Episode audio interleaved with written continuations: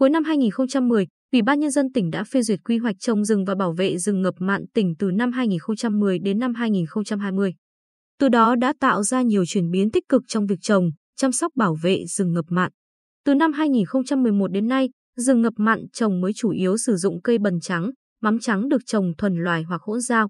Mật độ trồng ban đầu 3.300 cây mỗi hecta. Việc chuyển đổi thành công này là một bước ngoặt lớn bởi những năm trước đó, loại cây được chọn trồng nhiều là cây đước. Trồng nhiều tại các ao, hồ nuôi thủy sản bỏ hoang và trồng trên bãi bồi ven các đầm thị nại. Để gì? Mật độ trồng 10.000 cây mỗi hecta. Tuy nhiên, do trồng trực tiếp bằng trụ mầm nên khả năng chống chịu kém, trụ mầm giòn dễ đổ, gãy. Đặc biệt độ mặn nước biển cao, các loài hầu, hà bám ký sinh nhiều, gây thiệt hại lớn cho rừng trồng nước.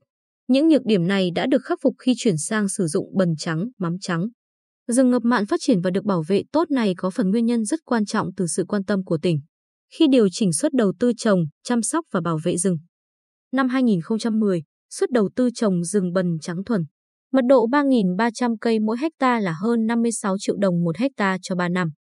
Đến năm 2019, mức hỗ trợ tăng lên đến hơn 263,9 triệu đồng một hecta cho 5 năm. Ông Trương Xuân Đưa, trưởng trạm nghiên cứu ứng dụng kỹ thuật nông nghiệp, Trung tâm khuyến nông tỉnh, cho biết việc điều chỉnh xuất phát từ việc tăng về giá vật tư. Cây giống, nhân công đã đảm bảo rừng trồng được chăm sóc và bảo vệ tốt. Đặc biệt là cây trồng tăng tỷ lệ sống, tỷ lệ thành rừng cao. Trung tâm khuyến nông tỉnh cùng các đơn vị, địa phương liên quan đã phối hợp tổ chức tập huấn kỹ thuật trồng chăm sóc và bảo vệ rừng ngập mặn cho cộng đồng dân cư và hộ nhận khoán thực hiện. Tuyên truyền nâng cao nhận thức cho cộng đồng dân cư trong khu vực triển khai trồng rừng và vùng giáp danh. Theo thống kê của Trung tâm khuyến nông tỉnh, tính đến tháng 6 năm 2021, có 10,8 ha rừng 3 năm tuổi phân bố ở phường Nhơn Bình, thành phố Quy Nhơn. Xã Phước Sơn, huyện Tuy Phước, xã Các Khánh, huyện Phù Cát, được trồng và chăm sóc tốt. Tương tự có 77,31 ha rừng từ 5 đến 15 năm tuổi phân bố tại xã Mỹ Chánh, huyện Phù Mỹ, các xã Phước Sơn, Phước Hòa, Phước Thuận, huyện Tuy Phước và phường Nhơn Bình và thành phố Quy Nhơn được bảo vệ tốt. Môi trường sinh thái được cải thiện tích cực, nhiều loài chim. Cá đã có điều kiện tốt để sinh trưởng, phát triển. Một trong những diện tích rừng trồng phát triển tốt nhất là vùng rừng rộng 3 ha trồng vào năm 2011 ở vùng bãi triều ven đầm Thị Nại, thuộc thôn Diêm Vân, xã Phước Thuận, huyện Tuy Phước. Đây là vùng rừng được tổ nhận khoán bảo vệ gồm 8 hộ ở thôn Diêm Vân do ông Dương Văn Tường làm tổ trưởng. Điều thú vị hơn nữa là khi rừng đạt 3 năm tuổi, các hộ khác lần lượt rời tổ chỉ còn lại gia đình ông Tường nhận khoán bảo vệ cho đến nay. Ngày 12 tháng 6 vừa qua, đưa tôi đi tham quan khu rừng ngập mặn. Trồng thuần loài cây bần trắng của mình ông Tường nhiệt tình chia sẻ.